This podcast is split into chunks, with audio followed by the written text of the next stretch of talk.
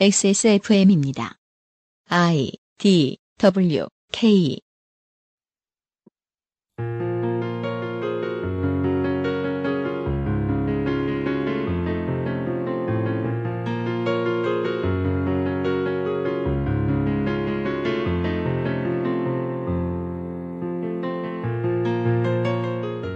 지난 한 해 동안 저희들은 최저임금과 주휴수당, 치킨으로 보는 축산업의 우울한 미래, 삼국지로 보는 사람을 숫자로 해석하는 현재, 장자연의 사망에 관여한 사람들, 팔십칠 년의 그날을 위해 싸운 사람들, 발밑에 땅을 파내려 가는 사람들, 아이엠에프를 배경으로 자라난 사람들, 대의제 민주주의를 싫어하는 사람들, 새로운 문물을 억압하는 세력, 사법부의 공정한 재판을 방해해온 세력, 한반도의 평화가 못마땅한 세력, 해경군 김씨와 닐로의 석연치 않은 점들, 아이티 대기업 최초의 노조는 어떻게 탄생했는가, 전문성 없는 전문가가 어떻게 모든 미디어를 속였는가, 우리는 어떻게 해야 행복해질 수 있는가, 고위 공무원은 왜 정부의 말을 듣지 않는가, 일본과 북한의 외교는 왜 이런 모양인가, 노회찬이 남기고 간 것들, 양승태가 남긴 것들, 아랍의 봄이 남긴 것들, 동거차도가 남긴 것들, 연금의 이윤을 모두가 약간씩 양보해야 하는 이유, 마크롱에 대한 반발이 나날이 커져가는 이유, 시리아와 이라크의 내전이 발생한 이유, 명성교회가 반성하지 않는 이유, 테이크아웃 컵이 재활용되지 않는 이유, 영화제가 노동권을 무시할 수 있던 이유, 민주주의가 스스로 망가지는 이유 등을 이야기했습니다. 그 사이 대한민국은 세계의 주목을 받으며 마지막 냉전을 허물기 시작했고, 이를 원치 않는 세력들은 가능한 모든 자원을 동원해 이를 막아서려 하고 있습니다. 이천십팔 년 마지막 그것은 알기 싫다는 변화하는 세계의 진짜 증인인 우리의 삶과 직업에 대한 이야기를 들려드립니다. 당신의 삶과 맞춰보십시오.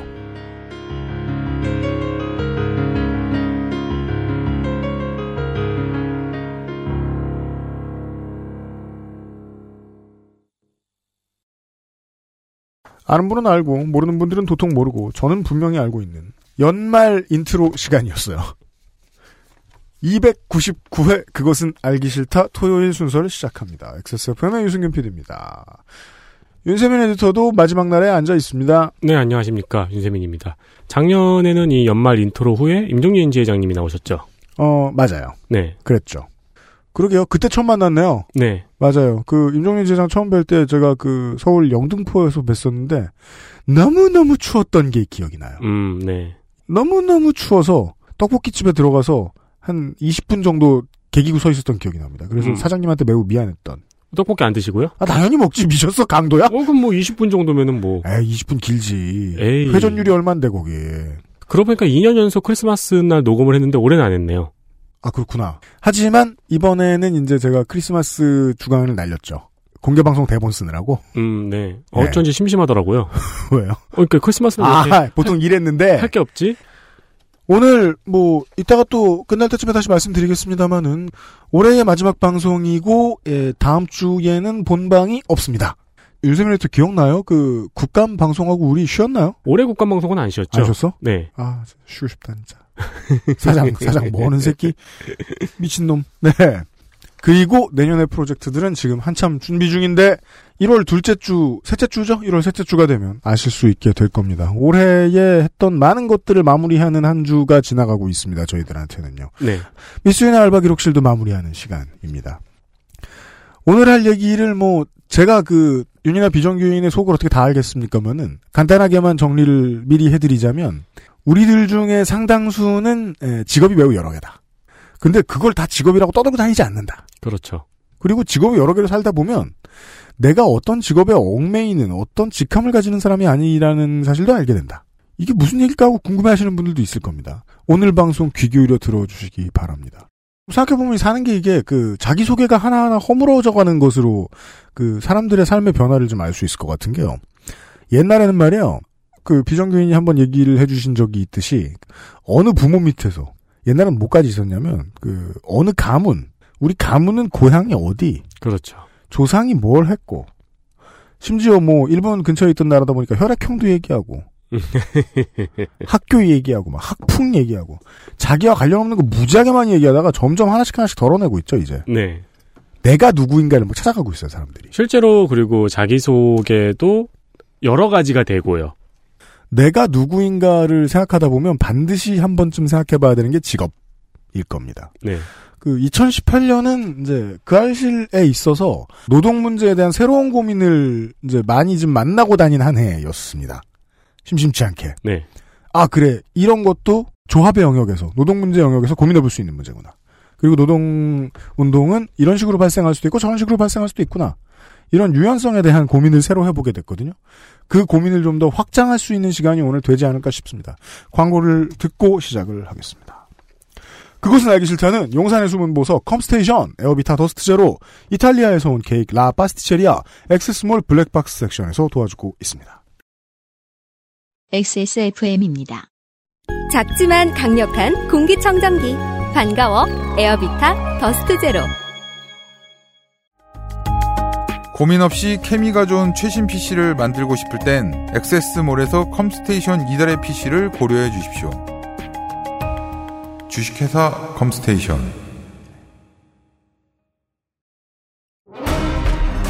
아스트랄 뉴스 기록실 뉴스 아카이브.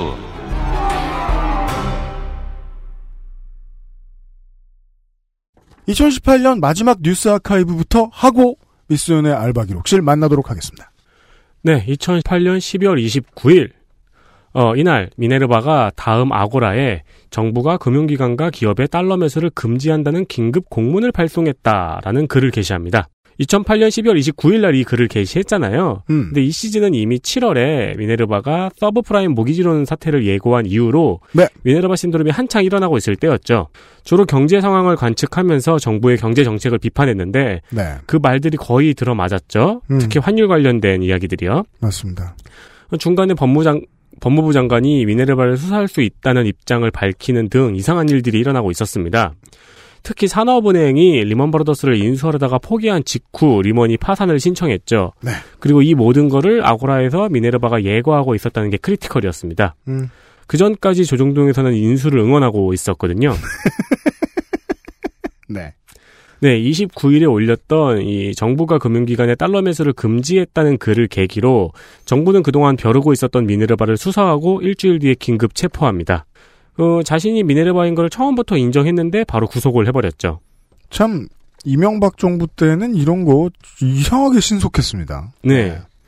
하지만 십이월 이십사일에는 한겨레를 뒤져보면은 정부가 기업과 금융기관의 달러 수급 조절을 위한 협조를 요청했다는 기사가 남아 있습니다. 아, 그렇군요. 네. 아, 하지만 제일 재미있는 건 그 당시 언론들이었죠. 음. 미네르바를 비전문가라고 깎아내리는 동시에 그를 무슨 암흑의 빌런처럼 모, 묘사하려고 노력하는 모습이 동시에 보였습니다. 저는 이 동시에라는 말이 상당히 마음에 드네요. 왜냐하면 실제로 동시에 그런 소리를 했거든요. 그렇습니다. 이때부터 저는 그런 고민을 했던 것 같아요. 야, 이게 기자들은 머리가 두 개인가 봐. 같은 사람이 딴 생각을 왔다 갔다 하나 봐. 실제로 경제 전문가들이 급하게 원고료를 원고료를 많이 땡겼던 시기이기도 합니다. 아, 그렇군요. 네, 그러니까 미네르바가 전문가냐라고 물어보느라고 음. 기자들이 바빴죠. 네. 한편 당시 신동아에서는 자신이 미네르바라고 밝히는 누군가의 글을 보도하면서 미네르바가 금융계의 인물 칠 인의 그룹이다라는 대형 오보를 터뜨렸습니다. 이게 왜 이런 오보가 그 언론사에서 나올 수 있냐면 사실 지금도 마찬가지예요. 실체가 밝혀지지 않을 거란 믿음을 가지고 기자가 뻥을 치는 데스크가 뻥을 치기로 마음 먹는 그 상황인 거죠. 이 화산은 터지지 않을 테니까 이 부동산을 사겠어. 네네. 네. 실제로 진짜 미네르바가 체포돼버리고 나니까 집이 완공되자 화산이 터졌죠. 체포된 미네르바가 가짜라고 음모설을 그렇죠. 막 보도를 했어요. 뒤에는 금융계 거물 칠 인이 있고 저 사람 바지다. 상체가 있는데. 네. 네. 결국 동아일보에서 대국민 사과를 했습니다. 맞습니다. 아니 이게 정말 그 돌이켜보면 그냥 해프닝이 아니었던 게 이 미네르바의 예측을 통해서 보수 언론이나 경제지가 왜 리만 브라더스 인수를 응원했는가라는 질문이 나왔던 게 가장 핵심적이었고요. 네. 무슨 속을 가지고 혹은 누가 이런 말을 시켜서 이런 소리를 했을까? 라는 질문을 사람들이 주갤러들이라도 고민을 해봤다는 게 네. 되게 큰 저는 방점이 찍히고 신동아 얘기는 그냥 좀 이거야말로 좀 개그였긴 했고요. 네, 저는 이때 대학생이었거든요. 네. 근데 신방과에서 토론했어요. 아 진짜요? 네, 이 미네르바를 체포해서 처벌을 하는 게 맞는가 아닌가를 가지고 토론을 했어요. 아 맞아, 그 토론하고 많이들 했죠. 예, 네. 예, 예. 이거 잡는 게 맞냐? 네. 음, 이분이 붙잡히고 나서 정치색을 가리지 않고 많은 사람들이 이 사람을 뭔가 스피커로 쓰고 싶어 해가지고. 그렇죠. 예, 스카우트 전쟁을 펼치기도 했었는데 그 뒤에는 좀 언론에서 많이 잊혀지긴 했었죠. 예, 와 이게 십 년이군요. 딱. 네. 네. 다음 소식은 이 소식 이후로 이 년 뒤의 일입니다. 음. 이천십년 십이월 이십팔일. 어, 검찰이 미네르바를 기소한 근거는 전기통신기본법 제사십칠조 일항 공익을 해할 목적으로 전기통신 설비에 의하여 공연이 허위의 통신을 한 자는 오 년 이하의 징역 또는 오천만 원 이하의 벌금에 처한다는 조항이었습니다. 네, 즉 어, 주작질 마라 네. 법입니다. 이천 년대가 되자 여기서 말하는 전기통신 설비라는 게 등장을 했죠. 그렇죠. 주로 인터넷 설비 혹은 문자메시지로 해석이 됐습니다. 음. 그래서 이명박 정권 당시에는 정권에 반대하는 다양한 허위사실들을 유포한 사람들을 처벌하는 근거로 활용이 됐습니다. 네, 이게 뭐, 또 그 이천 년대 초 중반에 인터넷 초기 그리고 피씨통신의 활황 시절에 그 피씨통신 시절을 잊지 못하던 사람들이 청원을 했던 것이었는지 모르겠지만은 이 인터넷 실명제 이야기가 대두가 되면서 네. 네. 무슨 얘기를 했든 간에 잡아 족쳐야 되지 않겠냐? 이런 공감대가 형성이 어느 정도 돼 있었고 그렇죠. 예, 이명박 정부는 그걸 적극 활용했죠.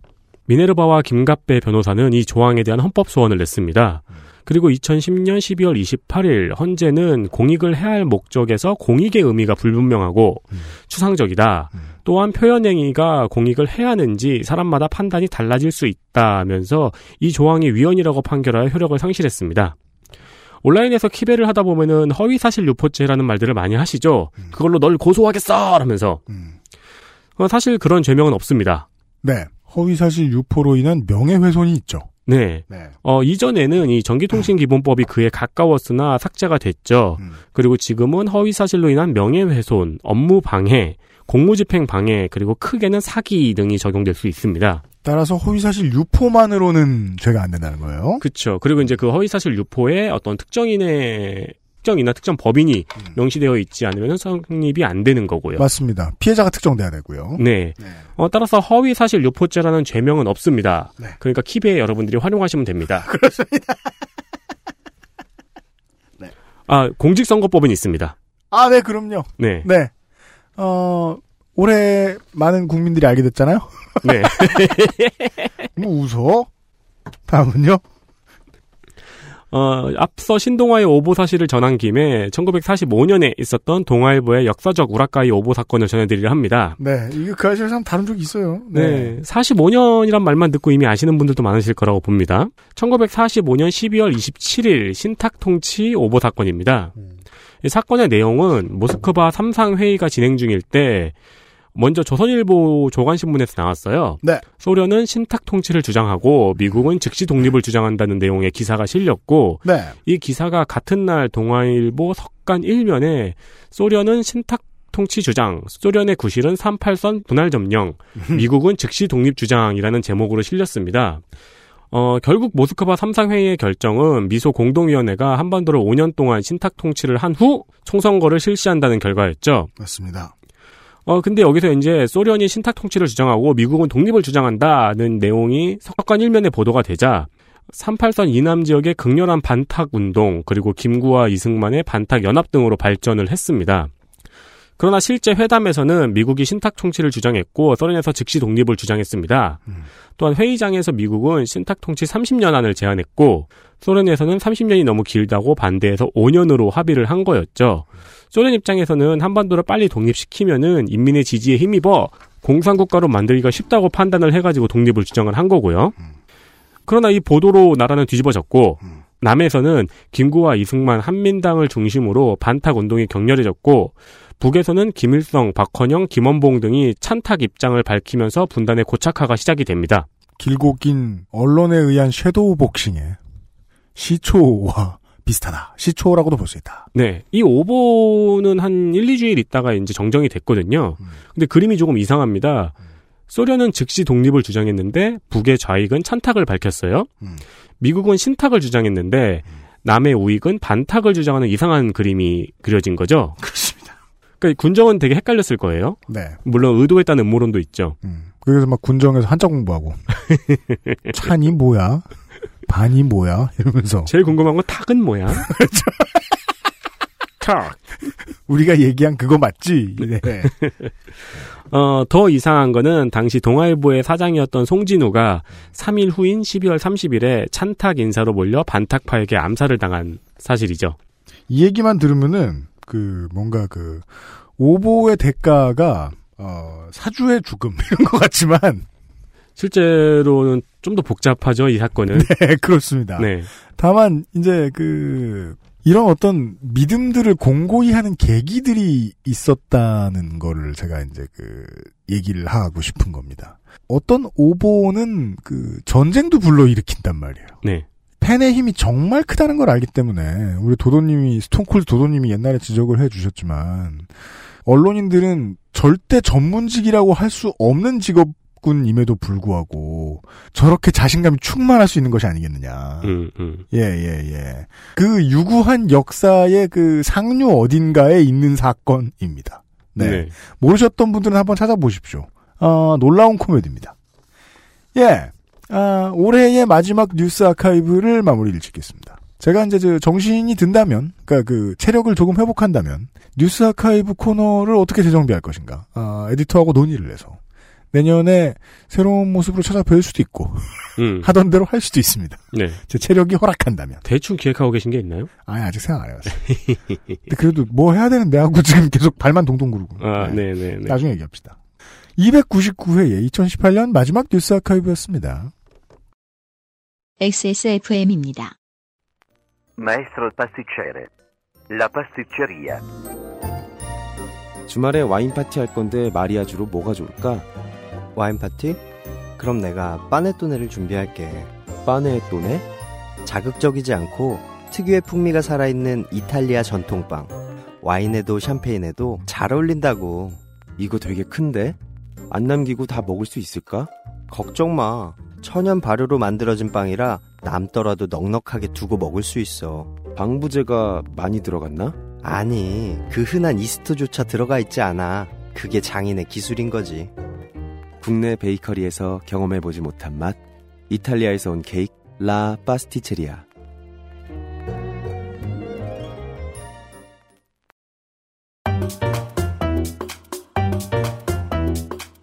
알바 노동 십육 년의 인생 기록. 미스 윤의 알바 기록실.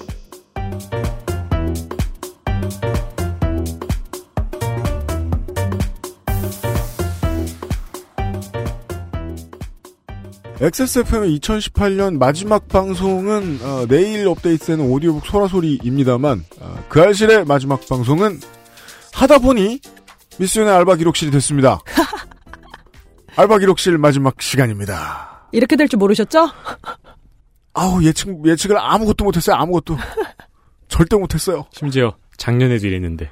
윤이나 비정규인입니다. 안녕하세요, 윤이나입니다. 네. 오늘은 지난주에 이야기를 했던 대로 에필로그 시간입니다. 네. 네. 어, 이십, 삼십대에 이런 수많은 비정규직을 거쳤던 사람이 그 다음에 어떻게 되었는가를 음. 이야기를 해보도록 하겠습니다. 근데 사실은 이 책도 나온 지가 좀 돼, 그러니까 이, 많이 된 건 아니라서. 이 년 반. 이 년 반이잖아요. 네, 이 년 반 됐어요. 네. 그 후 이 년 반 동안 뭐 하셨습니까? 인생에 가장 재밌는 걸 했잖아요. 인생에 가장 네. 재밌는 게 뭐. 레알 마드리드를 보고 왔잖아요. 아니, 아니, 아니, 에프씨 바라는 것 아, 나 진짜. 너무 큰 실수하셨어요, 지금. 죄송합니다. 어떻게 다른 팀도 아니고 레알 마드리드라고 말할 수 있지? 죄송합니다. 좀 제가... 너무 충격적인데? 지금 근데 제가 원래 봐, 그렇게 좀 리액션 하려고 했거든요. 유피님 좋아하는 팀의 어떤 그 네. 아 제가 제가 설명드릴게요. 누군지 몰라 근데. 그 제가 가장 크게 이제 이거 관련해서 제 인생과 관련해서 상처받았던 경험이 사직구장에 친구들하고 놀러 갔는데 거기 아저씨들은 몰래 병소주를 들고 들어옵니다. 네. 소주를 막 마시다가 옆에 있던 저희한테 말을 걸어요. 신이 나면 그 옷은 어느 팀 옷인겨? 웬일이야. 넥센 팬을 처음 보셨네. 내일 모레부터는 넥센이 아니죠. 아무튼. 아, 또 바뀌어요? 대단하다. 그만 용서하시고. 아니, 크게 말씀하세요. 카탈루냐 독립에 반대한다고. 소름. 난 이 독립 반대일세. 아무튼 어, 바르샤를 보고 왔고 네, 네. 인생에도 즐거울 게 없어. 어, 사실 그 책은 이천십육 년 유월에 나왔어요. 네. 그래서 사실 나온 지 지금 이 년 반 된 책이고, 그래서 음. 유피디님을 처음 사전 미팅을 할 때도 어? 음. 어디서 발견하셨어요? 왜냐면 이제 매대에 있는 책이 아닌 거죠. 네, 그렇죠. 서가에 있는 책인데 음. 어, 매대에 있는 책이 아니라 서가에 있는 책을 음. 어떻게 찾아서 발견을 하셨지? 이게 좀 신기하기도 했어요. 저는 원래 매대는 안 봅니다. 음, 또 트렌디하시진 않다. 그렇죠. 그 매대에 책 올리려고 출판사 직원들이 얼마나 얼마나 고생을 하는데요. 그거 막 돈 네. 주고 사고 네. 그러잖아요. 그렇기 음. 때문에 책의 내용이 중요하지 않거든. 네, 네, 여튼. 네, 그래서 좀 궁금하기도 했었는데 음. 어, 책의 내용은 제가 이제 원래 연재를 했던 거는 호주에서 연재를 했죠. 브리즈번에 음. 있을 때 이천십삼 년에서 사 년 동안 매체에서 연재를 했고 네. 연재를 한 내용 한 육십 퍼센트 그다음에 음. 제가 그 이후에 한 일, 그러니까 호주에서 돌아와서 한 이 년 정도 한 일들을 녹여서. 음. 음. 어, 총 한 사십 퍼센트 녹여서 한 백 퍼센트의 책을 만든 거죠. 그렇게 음. 해서 이천십육 년에 책이 나왔는데, 사실은 그 이후는 전업 작가로 살고 있는 거죠. 음. 이 년 반 동안. 음, 전업 작가로 산 지는 한, 그러니까 호주 갔다 온 다음은 사실상 전업 작가였는데, 음. 제가 그걸 이제는 알바라고 말을 하는 게 저는 이제 글을 쓰는 사람으로서 음. 좀 더 통합된 상태여야 될 거라는 느낌을 받은 거예요. 그러니까 프리랜서로서. 음. 마, 그러니까 저는 지금 쓰고 있는 칼럼들에는 프리랜서 마감 노동자로 많이 나가거든요. 네. 음. 유피디님은 지식 노동자라는 표현을 자주 쓰시더라고요. 아, 네. 네, 근데 음. 저는 이제 프리랜서 마감 노동자, 그리고 음. 특히 프리랜서 여성 작가로서의 이제 정체성 안에서 제가 할 수 있는 일들을 좀 통합해야겠다는 생각을 했던 거죠. 아, 사실 그래요. 마감이 노동을 시키죠. 그쵸? 사실 추구하는 네. 거는 지식이 아니고 마감이죠. 그렇죠. 저 지식을 추구해본 적 정말 한 번도 없는 것 같습니다. 네. 그래서 어, 제가 이거를 저한테 만약에 이번 편 제목을 붙이라고 한다면 음. 밥벌이로서의 글쓰기, 이것도 책 제목이기는 해요. 음. 근데 이런 밥벌이로서, 그러니까 생계를 위한 노동으로서 음. 글쓰기를 하는 사람. 지난주에 우리가 MMORPG 얘기하길 잘했네요. 음. 어느 정도 전직이 가, 되고 나면은 음. 전직이 됐다는 건 나만 알 수도 있어요. 네. 예, 모든 사람이 회사에 적을 두고 있는 건 아니니까요. 음, 그렇죠. 예. 근데 보통 이제 이렇게 젊은 시절 여러 아르바이트를 하고 자기의 전직이 완료가 되면은 이제 텔레비에 나와서 여러분 고생하는 걸 자랑스럽게 생각하십시오라는 말들을 하죠. 아, 정말 믿어지지가 않네요. 그런 말들을 하고 있다는 것이. 밥벌이로서의 글쓰기. 네, 그래서 이건 최근에 읽은 책이어서 뭐 제가 인상적이어가지고 좀 따온 멘트가, 사랑이 현실인 것처럼 작가 일상도 마찬가지다. 성공 여부와 별개로 우리 모두는 생계를 유지해야 한다. 이게 서문에 있어요. 음. 저는 이게 되게 중요하다는 생각이 좀 들었거든요. 음. 작가 군들 중에서 여러분들이 생각하시는 전업 작가 중에서 사실 음. 글을 온전히 딱 글쓰기, 예를 들어 소설을 쓰거나 소설 딱, 뭐 드라마를 쓰면 드라마 딱, 이것만으로 생계를 유지하실 수 있는 분들은 상당히 적은, 거의 없습니다. 거의. 네. 정말로 상당히 한 열 손가락이 모자르랑 말랑하죠. 어, 저도 네. 그 정도일 거라고 생각하거든요. 네. 근데 그런 상황들에서 작가들이 어떻게 살지? 왜냐면 생계를 유지해야 되잖아요. 네. 어떻게 살지? 뭐 제가 아는 분들은 강연하시는 분들 굉장히 많고 음. 뭐 그런데 저는 그래도 어, 어떤 면에서는 운이 좋았다고밖에 말할 수 없는데, 일이 이어져서 음. 일을 해온 거예요. 그래서 음. 뭐 이를테면은 영화 쪽 일을 좀 했었었고, 영화 쪽 일이라는 것은 영화 인터뷰 대본 같은 거를 쓰고, 영화 매체에서 프리랜서 칼럼니스트로, 그런데 이제 내부에서 회의를 해서 좀 어, 인볼브가 돼가지고 네. 취재를 하고 음. 일에 일부를 맡고 이런 식으로 그렇죠. 또 일을 했었던 적이 있어요. 그리고 영화제 일을 좀 했었죠. 음. 그런 그런 식으로 일을, 영화 쪽 일은 계속 해 나가는 과정에서 음. 어 그것만 할 수는 없으니까 책도 쓰고, 책을 쓰고 또 일을 또 만들고, 그 다음에 드라마를 쓸 기회가 돼서 드라마를 써서 드라마가 이천칠 년에 나갔고, 이런 식으로 사실 어떤 사람은 명명을 하기가 늘 어색하다는 거예요. 무엇으로 말을 해야 되냐는 거지. 너의 직업이 뭐냐는 거예요. 네. 근데 사실 작가라는 직업 통합된 상태로 작가라는 이름 안에서 저는 사실 할 수 있는 아주 대부분의 일을 하고 있다고 생각하거든요. 음. 많은 일을. 음. 근데 그래서 너는 누구냐라고 묻는 상황 속에서 저는 지금은 이제 이런 식으로 일할 수밖에 없을 것 같아요. 사람들이, 저만이 아니라 이 이후에 오는 세대들도. 음. 음, 왜냐면 저 나를 직... 뭐라고 불러야 되나. 네. 그렇죠. 근데 사실 그걸 되게 두려워들 많이 하시거든요. 저한테 그렇죠. 그, 네, 저한테 그 얘기를 많이 하시는 거예요. 전 소속이 없었으니까, 소속이 없으면 소개를 하기가 애매하잖아요. 네. 그래서 저는 그랬었던 적 생각나요. 그러니까 제가 무슨 강연처럼 짧게 나가야 되는 거였는데, 이를테면 뭐 이런 식으로 소개를 한 거예요. 뭐 어디 다니시는 누굽니다. 혹은 어느 대학을 졸업해서 뭘 한 누굽니다. 이런 식으로 소개했는데, 저는 음. 학교를 얘기를 하는 경우도 없거든요. 아, 지금 나오실 분은 하고 뭐뭐뭐뭐가 없는 거예요. 수식어가 없는 거예요. 뭐야 당신. 그래서 어떡하지? 이렇게 생각을 한 거예요. 소개한 사람인데. 윤이나입니다. 이렇게.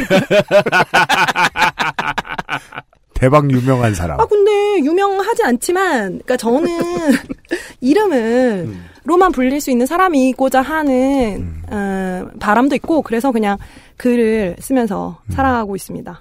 유민아 작가가 이게 그 서두에서 말씀해주신 그 책은 어, 락산느 게이와 셰리 스트레이드라는 양반들이 쓴 네. 이천십팔년 이월 십일에 국내에 번역본이 발간된 밥벌이로서의 글쓰기라는 책입니다. 지금 뭐 이북으로도 팔고 있고요. 네, 제가 제 사업을 벌여서 이렇게 하고 있는 되게 중요한 이유 중에 하나가 어디 나가서 다른 사람 돈 받아먹고 살려면 네. 그게 제가 음악을 계속했든 뭐 무슨 다른 일을 제가 만약에 뭐 아마 아마 안 했겠습니다만 제가 글을 썼다고 쳐봅시다.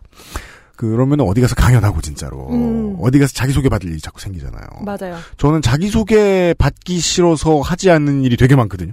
그 음악할 때도 그러니까 적극적인 성격이었다면 어느 행사를 불려나가도 신나게 잘했을 거예요. 음. 근데 저는 못 그런 이유가 내 소개가 필요한 자리에 나가고 싶지 않다는 마음 때문이었거든요. 음. 예. 뭐 예를 들면 아이엠 그라운드라든가.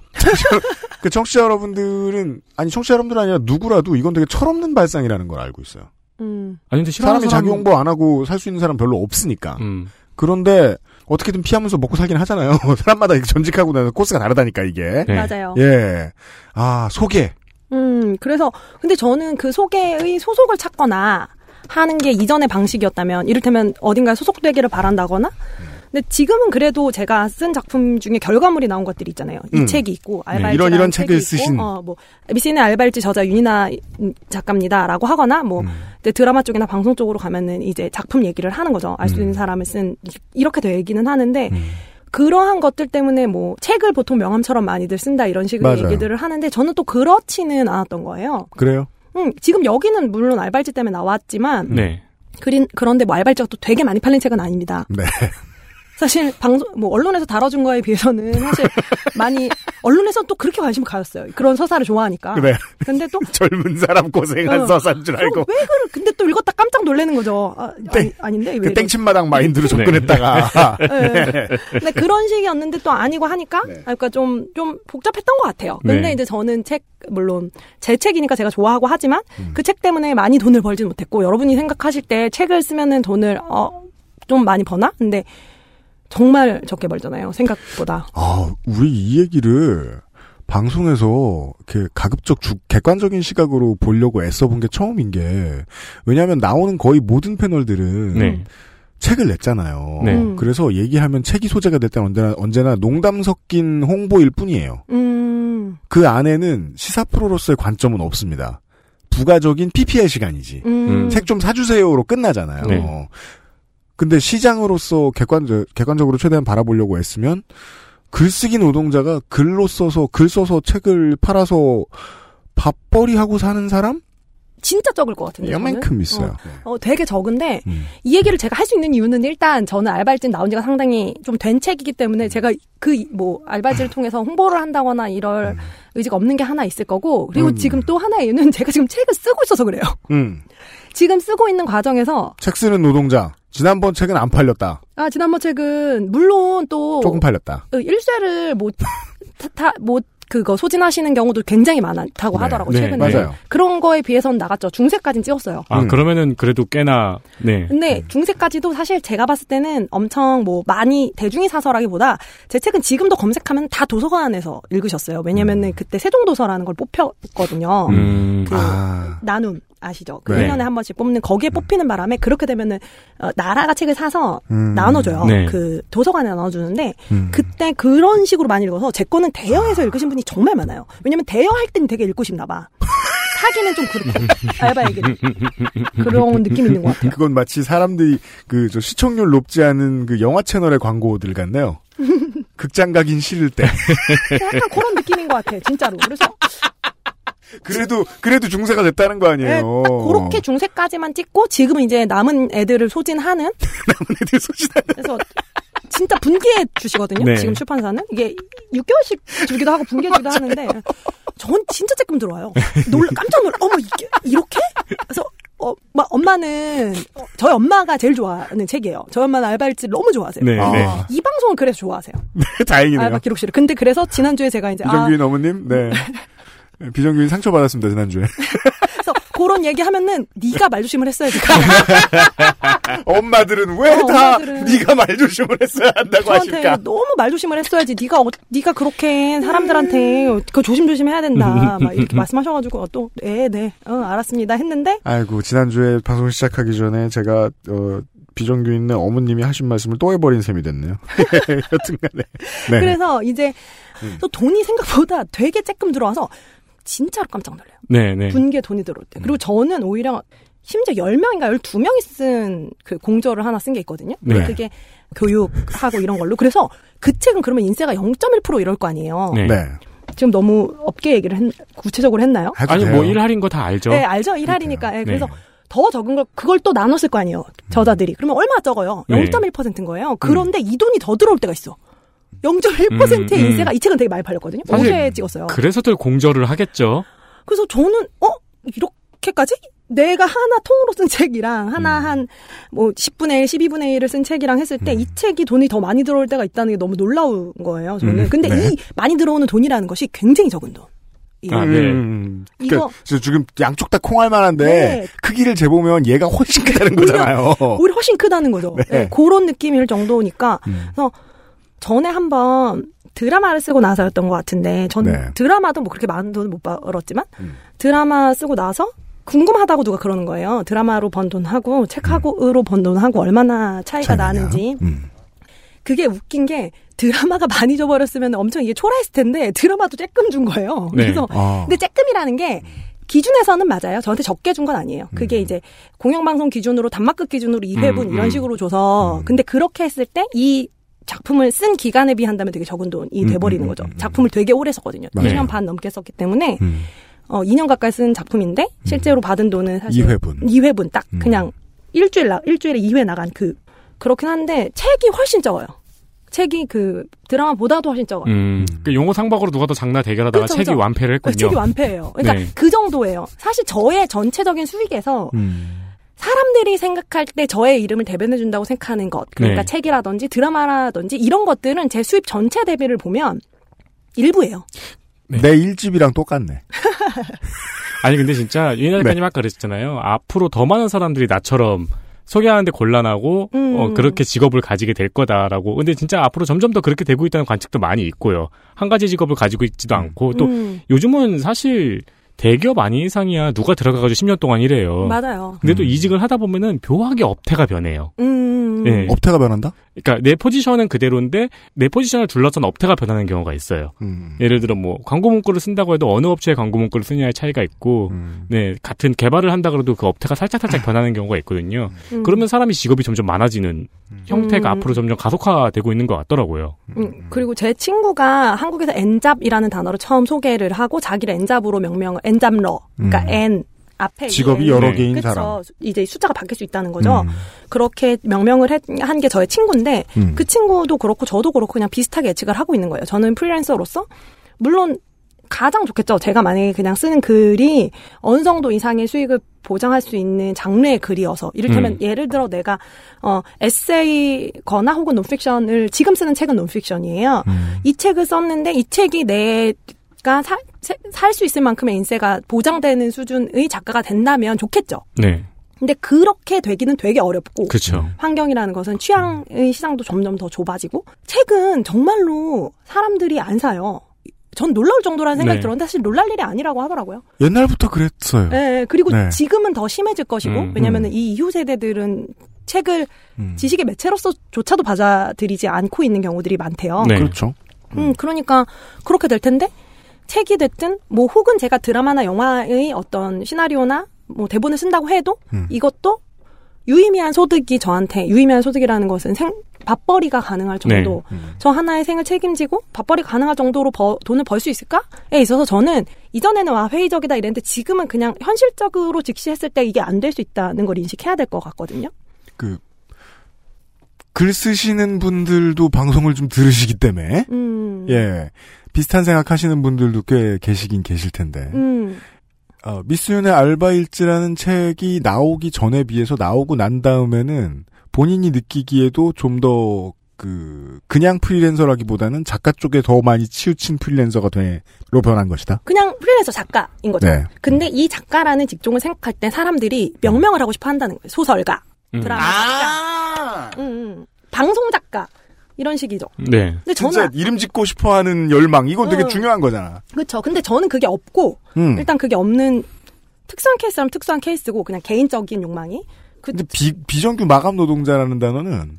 어 프리랜서 마감 노동자. 네, 프리랜서 마감 노동자라는 소개는 나 소개하는데 애쓰지 말라고 하는 경고같이도 들려요. 굳이 굳이 그럴 필요가 없다는 거예요. 그리고 음. 저는 그 이후에도 친구들이랑 일을 만들어서 스탠드업 코미디를 했었고 네. 그거에는 직접 저는 퍼포머로 썼, 썼거든요. 그러니까 음. 코미디언으로. 네. 네, 그게 저는 궁금했던 거는 내가 아 코미디언 코미디 대본을 쓸 수 있을까? 좋아하는데 음. 보, 보는 것도 좋아하고.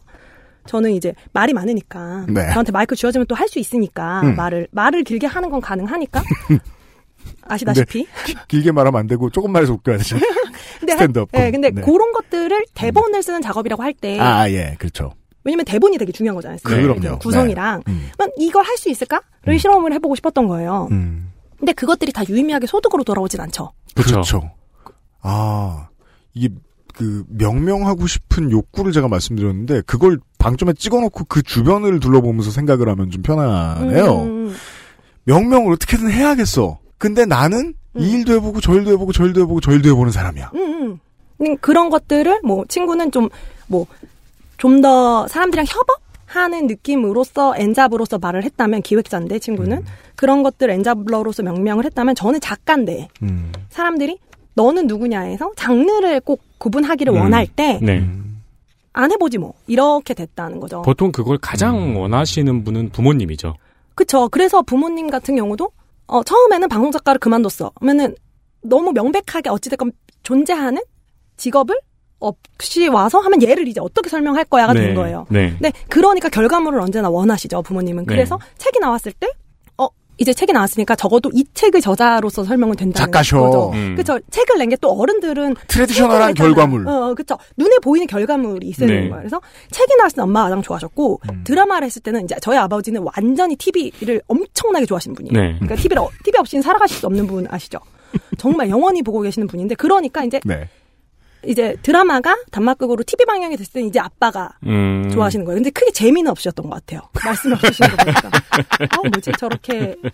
그게 모바일 얘기거든요. 한 번의 칭찬에 음. 인색하셨다니. 근데 저희 아빠는 제가 봤을 땐 책도 안 읽으신 것 같은데. 근데 뭐 안 읽을 수 있잖아요. 그래서 너무 아쉬운 게 그 모닝 가든이군요. 어, 그러니까. 그치. 그런 걸 원하셨던 거예요. 너무 자랑, 그러니까 원래 또 자랑을 좀 좋아하세요. 네. 그러니까 자랑하고 싶은 어떤 뭐가 음. 있었으면 좋겠다고 생각을 했겠죠. 그러니까. 딸이 뭘 하고 있어라고 물어봤을 때. 그죠. 부모님이 이게 잘 어, 나왔어요. 어, 부모님들은 언제나 네. 그, 사실 그러, 유피님도 그럴 거 아니에요. 지금 음. 뭐 부모님이 아들이 뭐 해? 이러면은 지금은 예를 들어 대표라고 할 수 있잖아요. 저는 지금 아주 편해진 게. 음. 조그만 회사를 운영해라고 하면 그치. 사람들은 조그맣지 않을 거라고 생각하거든. 실제로 조그맣지만? 모든 게 편해요. 그다음부터는. 네. 그러니까 그런 식인 거죠. 그래서. 에디터님도 정확하게 뭐라고 부모님이 알고 계세요? 저희 부모님은 영원히 몰라요. 그렇죠. 단 한 번도 안 적이 없어요. 그래서 이런 것, 이런 고민들에 다 빠져 있을 것 같거든요. 프리랜서들 특히. 우리 요즘 팟캐스트 시대 진행하는 안승준 군은 음. 어, 오늘도 지금 근 사 년째 부모님한테 팟캐스트! 모르지. 어떻게 알아요. 네. 그래서 제 친구가 영화 기자를 하다가 연예부 기자였다 영화 기자를 하다가 방송도 지금은 하고 있는 네. 이지혜 기자라는 이제 친구가 있는데 네. 그 영화 기자인데 근데 프리랜서가 된 거예요. 근데 음. 그다음에 이제 방송도 하고 뭐도 하고 하는데도 부모님은 뭘 하는지를 모르겠는 거예요. 네, 왜냐면 그렇죠. 프리랜서, 그러니까 왜냐면 회사가 있고 없고가 너무 큰 차이가 나는 맞습니다. 거예요. 부모님한테는. 그래서 맞습니다. 설명을 해도 모르고 설명을 해도 모르고 이러다가 저희가 책을 내면서 좀 이제 프리랜서나 혹은 이제 디자이너라든지 음. 좀 다양한 직종을 이 엔터테인먼트 업계에서 일하는 사람들에 대한 책을 냈었는데 네. 그 책에 그 친구 인터뷰가 있어요. 음. 근데 그걸 그렇게 좋아하신다는 거예요. 이제 알겠는 거죠. 음. 이제 조금 이해가 된 거예요. 음. 딸이랑 실제로 인터뷰는 못하지만 음. 아 이제 좀 얘가 무슨 일을 하는지를 알겠네? 그랬는데 이제는 저는 이제 저희 세대 같은 경우는 부모님이 그렇게 원하신다고 신다고 해도 그렇지 않게 자기 일을 그냥 자기가 만들어가고 음. 제 친구가 표현하기로는 자기 일에 자기가 이름을 붙이고 음. 하는 식으로 살아가게 되는 것 같고 저도 직업이라는 게 뭔가 커다란 공장처럼 느껴지던 시절의 사람들은 어떤 직업으로 들어가면 거기를 벗어날 일이 없는 것이 좋은 것. 음. 그 내부에서만 경쟁하면 되는 것 정도의 생각을 가지고 있었을 거란 말이죠. 네, 그리고 만약에 직업에 직함이 명확하지 않다면, 예를 들어 뭐 홍보나 마케팅을 담당을 한 사람들을 마케터라고 하면 어른들이 모른다면 회사 이름을 대면 됐던가. 그렇죠. 음. 이랬던 시기는 사실은 이제 과거. 가 되어버렸다는 거죠. 소수의 전유물이 됐다. 네. 네. 그리고 네. 그것이 유지가 얼마나 될지도 저는 잘 모르겠고. 맞습니다. 그래서 저는 사실 작가로서 지금은 책을 쓰고 있지만 저는 다, 이 다음에 뭘 쓸지는 전 모른다고 생각하거든요. 대기업에 다니는 사람들은 십 년 전에 받은 명함하고 십 년 후에 받은 명함하고 디자인만 달라요. 아직도. 그렇죠. 근데 그게 이제 중소 중견기업 중소기업으로 넘어가면은 점점 더 십 년 전에 받았던 명함으로는 아무것도 할 수 없게 되고. 음. 그리고 이게 이제 프리랜서, 음. 막 지식노동하고 마감노동하고 네. 이런 프리랜서로 넘어오면 내가 오늘 받은 명함이 아무 느낌이 없게 느껴지거든요. 음. 네. 네. 그리고 사실 명함들이 없고. 그렇죠. 명함을 네. 만들기가 되게 어려워지고. 그죠. 음. 필요하다고 해서 만들었는데 음. 서로 주고받을 때 민망한 느낌이 음. 들 정도에. 음. 근데 그거는 그게 잘못하고 있어서가 아니라 음. 직업이 여러 개인 사람들이 생겨나고 더 늘어나니까. 음. 그리고 계속 그런 식으로 변해갈 거라고 생각을 하거든요. 그래서 그렇죠. 결국 좀 프리랜서 미래 직종이라고 생각해요. 네. 결국 이런 방향으로 갈 텐데 그게 좋고 나쁘고에 대해서는 다시 얘기할 필요가 있겠죠. 왜냐하면 저는 지금도 계속 논의를 좀 다르게 해야 된다고 생각을 하거든요. 어떤 게요? 이 얘기를 유피디님이랑 어, 처음 아마 알바기록실 얘기하면서 했었을 텐데 정규직이 네. 필요한 것은 맞아요. 음. 정규직이 필요하고 근데 모든 비정규직을 정규직화하는 것이 노동의 답인가? 지금 우리가 하고 있는 노동의 답일까? 한국의 노동 운동. 운동계가 좀 아직 딱딱할 수밖에 없는 게 그 똑똑한 얘기하다가 지금 전선에서 밀릴 것 같다는 공포를 가지고 있잖아요. 네. 그래서 확보할 수 있는 거라도 일단 확보하자라는 생각을 가지고 있는데 여기 앉아 있는 세 사람이나 방송을 듣고 계신 분들 중에 상당히 다 상당히 많은 분들은 나는 정규직이 필요한 게 아니라 비정규직에 처우가, 처우가 개선된 비정규직을 아무거나 막 해보고 사는 게 더 좋은데. 맞아요.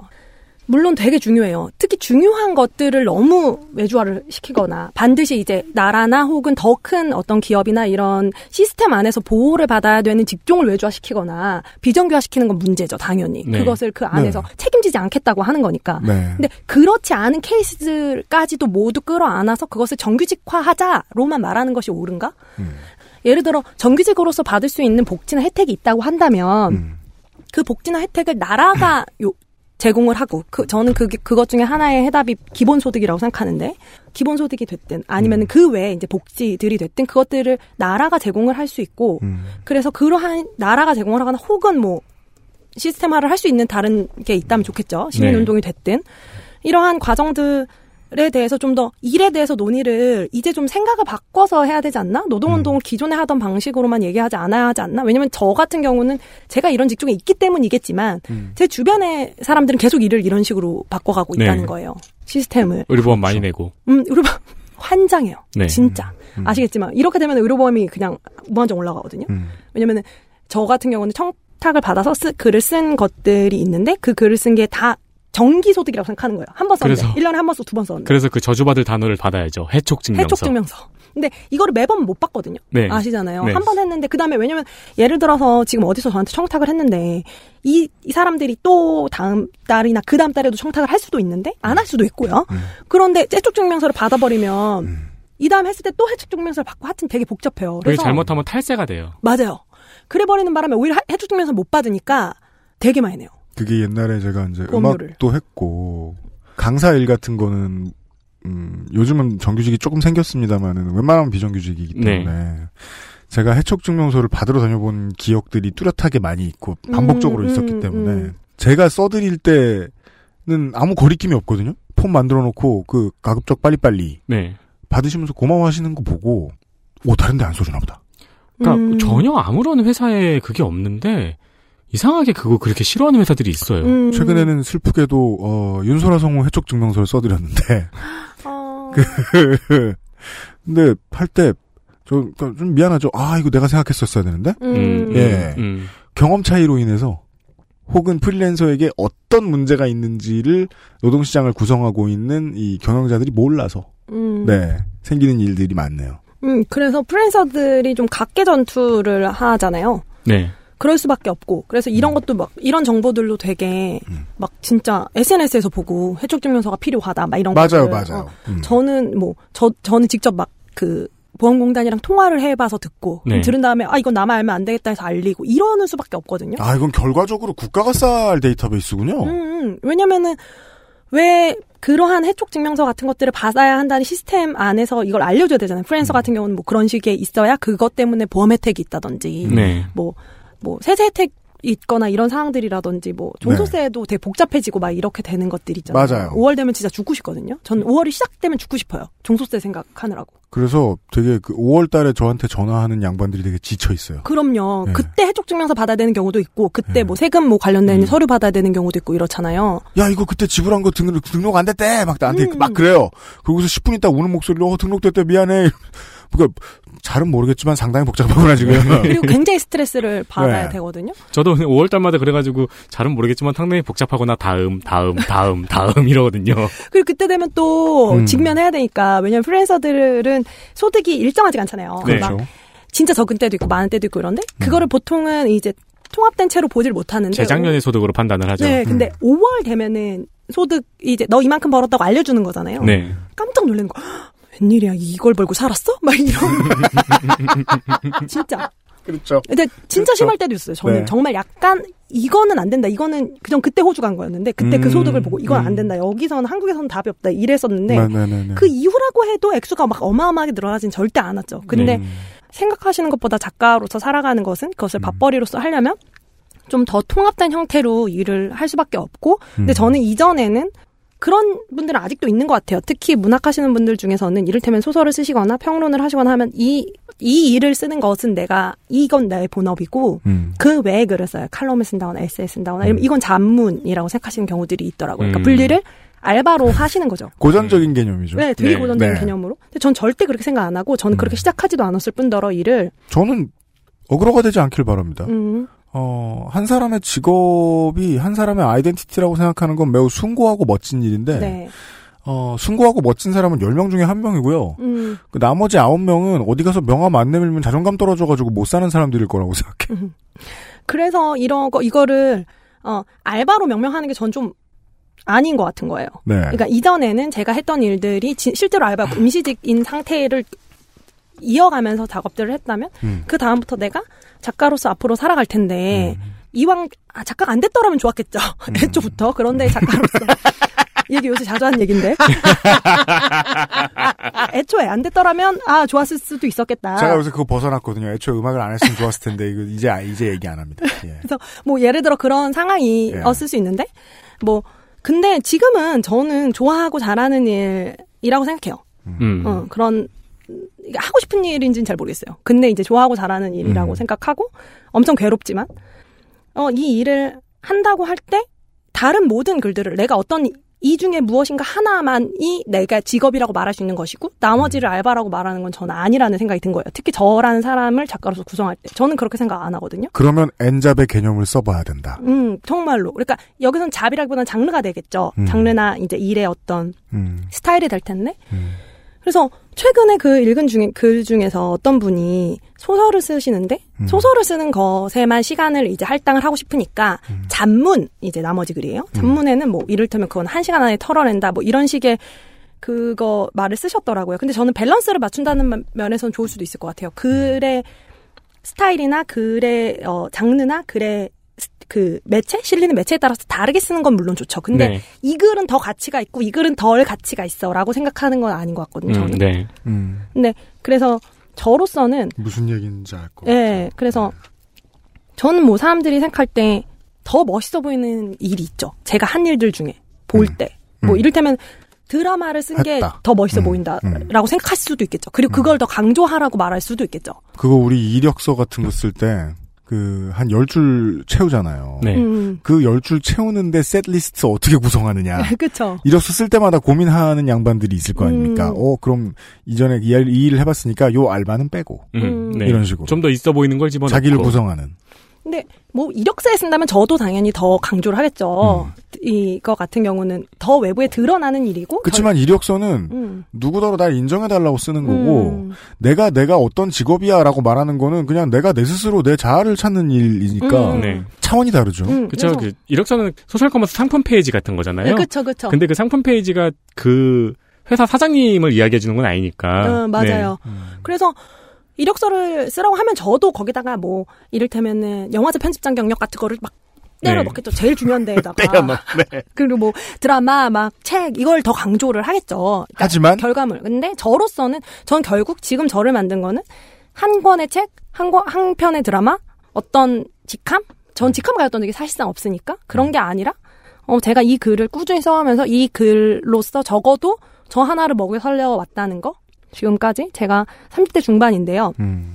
지금까지 굶을 뻔한 적은 있지만 굶은 적은 없었다는 거. 굶을 뻔한 적은 있어요.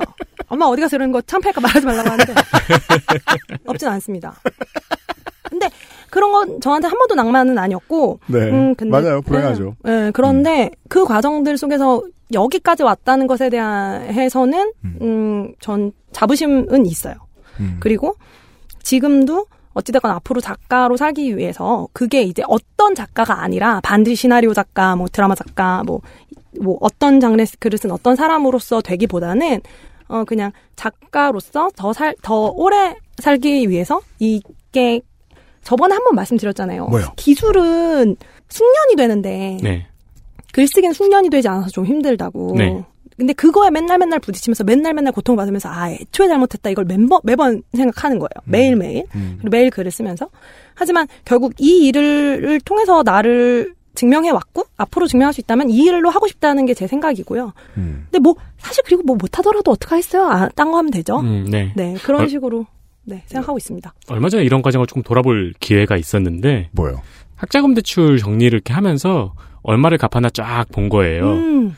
아, 요년도에는 요 일을 하면서 갚았고, 음. 요 때는 요 일을 하면서 갚았고, 요 때는 요 일을 하면서 갚았구나, 이게 보이는 거예요. 음. 그리고 저는 십 년째 다 갚는 날 혼자 할 파티를 기획 중이거든요. 아직 못 갚았어요? 네, 저는 길게 해놨어요. 길게 그렇구나. 해놓은 게 있어요. 음. 네. 그래가지고, 그걸 보면서, 아, 그러면 앞으로 남은 것도 딴 일을 하면서 갚을 수도 있겠구나라는 생각도 그쵸. 들고. 맞아요. 또, 야, 어떻게 요걸, 요걸 하면서, 요걸 하면서, 요걸 하면서 갚았네? 라고 돌아보는 시간이 있어가지고 그게 재밌더라고요. 용케 갚았죠, 진짜. 네. 직업의 개념을 조금 인수분해 해가면서 좀 들었어야 했, 했습니다. 그러니까 돈 때문에 하는 일, 했는데 돈이 된 일, 음. 했는데 돈이 안 된 일, 내가 하고 싶었던 일이 또 그 두 가지 일이랑 안 겹치느냐, 음. 그렇지도 않고. 맞아요. 근데 앞으로는 상당수 부분이 어 이게 무슨 뭐 경총이 하는 얘기 같기도 한데요. 어, 기업이 경영 유연성을 얘기하면서 꼭 그 새로 변화하는 산업을 얘기해요. 그렇죠. 산업이 어제 다르고 오늘 다르고 필요한 인재가 어제 다르고 오늘 다르다. 백 퍼센트 비정규는 말, 백 퍼센트 정규는 말도 안 된다. 음. 이제 그런 백의 논리를 놓고 보통 오십의 가식을 떨죠. 네. 근데 그럼 나머지 오십에 해당되는 사람들은 어떡하냐는 거죠. 음. 실제로. 음. 네. 네. 내가 오늘은 이 일을 해야 하거나 해야겠고 하고 싶고. 예. 어, 그리고 오늘 집에 저녁 때 가면 해야 할 다른 이런 이런 일이 있고. 음. 그러면 일과 취미로만 세상을 가르는 옛날 방식의 사고는 진짜 맞아 들어갈 게 아무것도 없잖아요. 근데 더 그렇게 돼갈 거거든요. 글을 근데. 쓰는 사람들만 아니라 상당수 많은 사람들이 더 그럴 거예요. 그럼요. 그리고 저희 아랫세대는 더 그렇게 되겠죠. 네. 청취자분들이 이제 사연을 뭐 요파씨에 남겨주시든 아니면 요즘은 또 저 알바 기록실 때문에 저 그 아실에도 사연이나 제보가 많이 들어옵니다만은. 음. 자기를 소개해 주실 때 제가 제일 좋아하는 건 어디 사는 누굽니다 정도예요. 맞아요. 무슨 일을 하는 누굽니다는 이제는 좀 의미가 없어요. 이름은 써 있고 음. 어디 사는 게 불분명할 가능성은 좀 낮기 때문에. 네네. 예, 어디 사는 누굽니까 누구 누굽니다. 뭐 저희 동네에는 뭐 무스가 출몰해요. 뭐 이 정도 소개 좋아요. 그리고는 뭐 정해져 있는 전문직. 들은 네. 저는 모모 하는 무슨 일하는 모모입니다 정도를 음. 주로 이제 그런 경우에 하시죠. 그 업에 대한 설명을 해주실 때 아닌 경우에는 이제 좀 친절하게 자기를 소개해야겠다고 생각을 하시니까 음. 왜냐하면 우리 청취자분들이 보통 사연을 보낼 때 되게 정중해야지 이런 생각이 있으신 것 같아요. 음. 저는 뭐 어, 도자기도 굽고 뭐 그림도 그리고 뭐 시간 나면 아 그리고 주된 시간은 고양이를 돌보는 모입니다. 이런 식으로 소개를 음. 하신단 말이에요. 그때 가끔 그냥 이렇게 읽다 말고 생각이 드는 거예요. 저 중에 제일 중요한 일은 뭘까? 저 중에 제일 좋아하는 일은 뭘까? 저 중에 제일 돈이 된 일은 뭘까? 근데 그게 오늘 정해져 있다. 내일 바뀔 수 있어요. 음, 맞아요. 왜? 고양이 키우는 걸로 블로깅이랑 유튜브에다가 갑자기 대박이 났어. 그렇죠. 청취자분들 중에 그런 분들 있죠? 압니다. 그런 분들은 본업이 바뀌었어. 음. 그럼 또 본업이란 단어가 이상한 거예요. 그쵸. 본업, 본업 아닌데? 응. 본업이라고 치면 원래 본업이어서 집사일은 힘들거든. 음, 근데 본업이라는 단어의 의미가 좀 바뀌어야 되고 사실상 해체되고 있다. 그렇죠. 본업이 있냐는 거죠. 음. 그리고 뭐 저 같은 경우 아까는 뭐 알바일주 통해서 돈을 많이 못 벌었다. 이게 생각보다 많이 나간 책은 아니다. 이 말씀을 드렸지만 그런데 알바일주 때문에 지금 이걸 하고 있잖아요. 네. 음. 그러니까 이런 식의 연결점은 또 전혀 다를 수 있거든요. 네. 오히려 사람들이 생각할 때 더 많이 관련 부업은 또 나타날 수 음, 있어요. 연결돼서 될 거라고 생각했던 직종은 오히려 드라마였고 저도 그걸 기대했는데 그건 또 저의 개인적인 여러 가지 사정상 안 됐어요. 돈은 네. 딴 데 있어요. 음, 음. 우리가 보는 곳과 아주 슬라이트하게 다른 각도의 위치에 음. 있잖아요, 돈은. 그리고 그게 무조건 또, 또 돈만의 문제도 아니잖아요. 네. 그러니까, 네. 네, 그러니까. 아, 그 보람이어도 맞구나, 그렇구나. 네. 그게 보람이어도 그렇고 재미여도 그래요. 맞아요. 음. 어떤 사람은 부모님에게 인정받고자 해서만 직업을 선택하고 삶을 선택하잖아요. 음, 그럴 수도 있고. 그런 사람은 음. 내가 진짜 하기 싫은데 사짜 달고 계속 살 수도 있잖아요. 음, 맞아요. 그 사람들한테 가장 큰 가치는 가족이나 내 주변의 권위자로부터의 인정일 수도 있으니까. 그렇죠. 이제 그런 사람들. 이 또 일이 이어지는 건 전혀 다를 거란 말이에요. 그래서 음. 뭐 저 같은 경우는 그래서 이러한 것들이 되게 통합돼서 저를 지금 구성 일을 하는 저를 구성을 하고 있고, 음, 음 그런 그런 식으로 저는 지금 밥벌이를 하고 있다. 그래서 지금 저는 책을 쓰고 있는데 이 책 네. 같은 경우도 쓰면서는 막 죽고 싶은 거예요. 왜냐면 좀 두꺼운 책이 될 거고 이거는 연재가 됐던 내용이 아니어가지고. 음. 일부 뭐 제가 쓴 칼럼들이나 이런 것들은 들어가긴 할 텐데 실제로 그냥 거의 제로 베이스에서 시작을 한. 기획을 한 책이거든요. 아, 네. 원고 써놓은 게 없었다. 근데 그렇게 되면은 정말로 그냥 맨날 맨날 죽고 싶은 상태로 이제 하루하루 써야 되는 분량을 쓰는데 제가 그 이 책을 위해서 쓰는 시간하고 원고 매수를 했을 때 그거에 계산을 해봤는데 몇십 분의 일도 못 받아요. 제가 받은 계약금으로는. 음, 음. 그리고 이 책이 예를 들어 일 세가 나간 만큼은 돈을 처음 들여온다고 해도 또 몇십 분의 일인 거예요. 보통 글 쓰는 사람의 딜레마죠. 커피값이 안 나오는 거. 정말로 안 나올 것 같아요. 이번 네. 건 더 해요. 왜냐면은 이전 건. 콩알을, 콩알을 빨리 세면 돈을 더 주겠다. 이런 느낌에. 네. 콩알을 아무리 빨리 세봐야. 이전 거는 예. 그렇잖아요. 그래도 연재됐던 걸로 그래서 책을 많이 내시는데 작가들이 음. 왜 연재됐던 걸로 책을 많이 낼까요? 이렇기 때문입니다. 음. 이왕 썼던 글을 또 쓰는 거가 되는데. 근데 뭔가 제로베이스에서 시작하려고 하니까 이건 진짜 너무 시간 대비 효율이 안 나오는 거예요. 네. 근데도 하고는 있죠. 제가. 이 책에 의미가 있다고 생각하고 이 책을 내야 된다고 생각을 하고 있으니까 하고는 있는데 하고서 또 어떤 일이 벌어질지는 모르죠.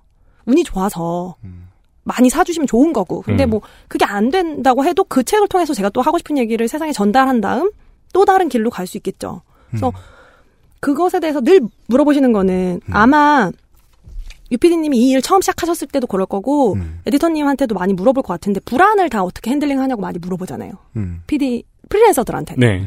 그래서 그러한 작업들에 대해서 얘기를 좀 더 할 수 있으면 좋겠다는 생각을 해요. 왜냐면, 음. 이, 이럴 때는 너 비정규직이라는 얘기를 하고, 제가 처음 비정규인으로 소개를 할 때도 그때도 좀 걱정을 했던 게, 이렇게 소개를 되면 사람들이 저한테 이렇게 생각할 거라는 거죠. 어, 쟤는 정규직이 되고 싶은 사람일 거. 이게 사회적 통념이라는 음, 음, 거예요. 음, 음. 근데 이거에 대해서는 얘기를 안 해준다는 거죠. 이렇게 음. 프리랜서가 이런 식으로 살아가고 있고, 또 책을 모두 다 알쓸신잡 나온 사람들처럼 돈을 버는 것이 절대로 아닌데, 네. 책을 통해서 벌 수 있는 돈이나 이런 것들은 정말로 한계가 있고, 음. 뭐 유피님 말씀하시는 지식노동자들이 일, 돈을 버는 루트라는 것은 일반적으로 생각하는 거랑은 또, 또 다르고 본인도 모르고 네, 본인도 모르고 어떻게 될지도 모르고 네. 뭐 이런 일들이 저한테는 이제 일상으로 벌어지고 있는데 그래서 음. 보통 저 스스로도 제가 제가 제일 잘 가져야 되는 기술은 오히려 불안을 핸들링하는 기술인 것 같고 제가 일을 하는 작가로서 제가 꼭 가져, 습득해야 되는 기술이 있다면 그런 건 것 같고 네. 이런 이야기들을 방송에 나와서들 많이 안 하시니까 저는 좀 해보고 음. 싶었어요. 이 순간부터 교양 코너였다가 시사 프로가 되는 것 같네요. 음. 왜냐하면 불안은 정신과 가족 친구가 아닌 이상 보통 국가가 덜어줘야 된다고 저는 믿습니다. 네. 저도 그렇게 생각합니다. 엑스에스에프엠입니다.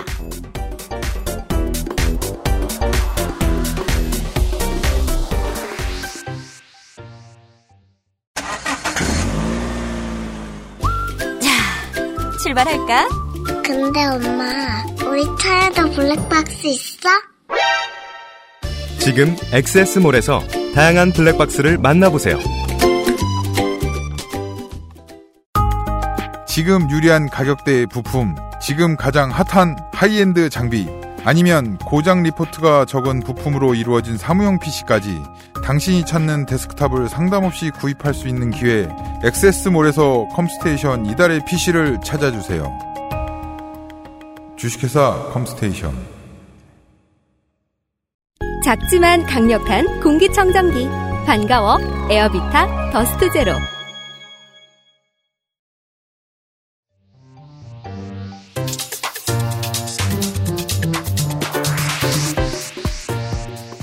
시사 프로 오래 하면 이제 계속 토하도록 신문 보잖아요. 신문 보고 토하고 다시 신문 보고 이런단 말이에요. 네. 그때마다 생각하는 건 세상이 진짜 우습다. 미국에서는 십구 세기, 아, 이십 세기 초반에 이미 베이브 루스 같은 스타가 나왔지만 그가 나올 수 있었던 이유는 미국에 돈이 많고 전쟁의 위험이 없었기 때문이잖아요. 음. 그리고 이동수단이 확보됐고 그들에게 줄 돈이 이미 있었고 음. 아, 그리고 그 시절에는 제키 로빈슨이 나오지 않았죠. 왜냐하면 흑인은 들어갈 수 없었으니까요. 네.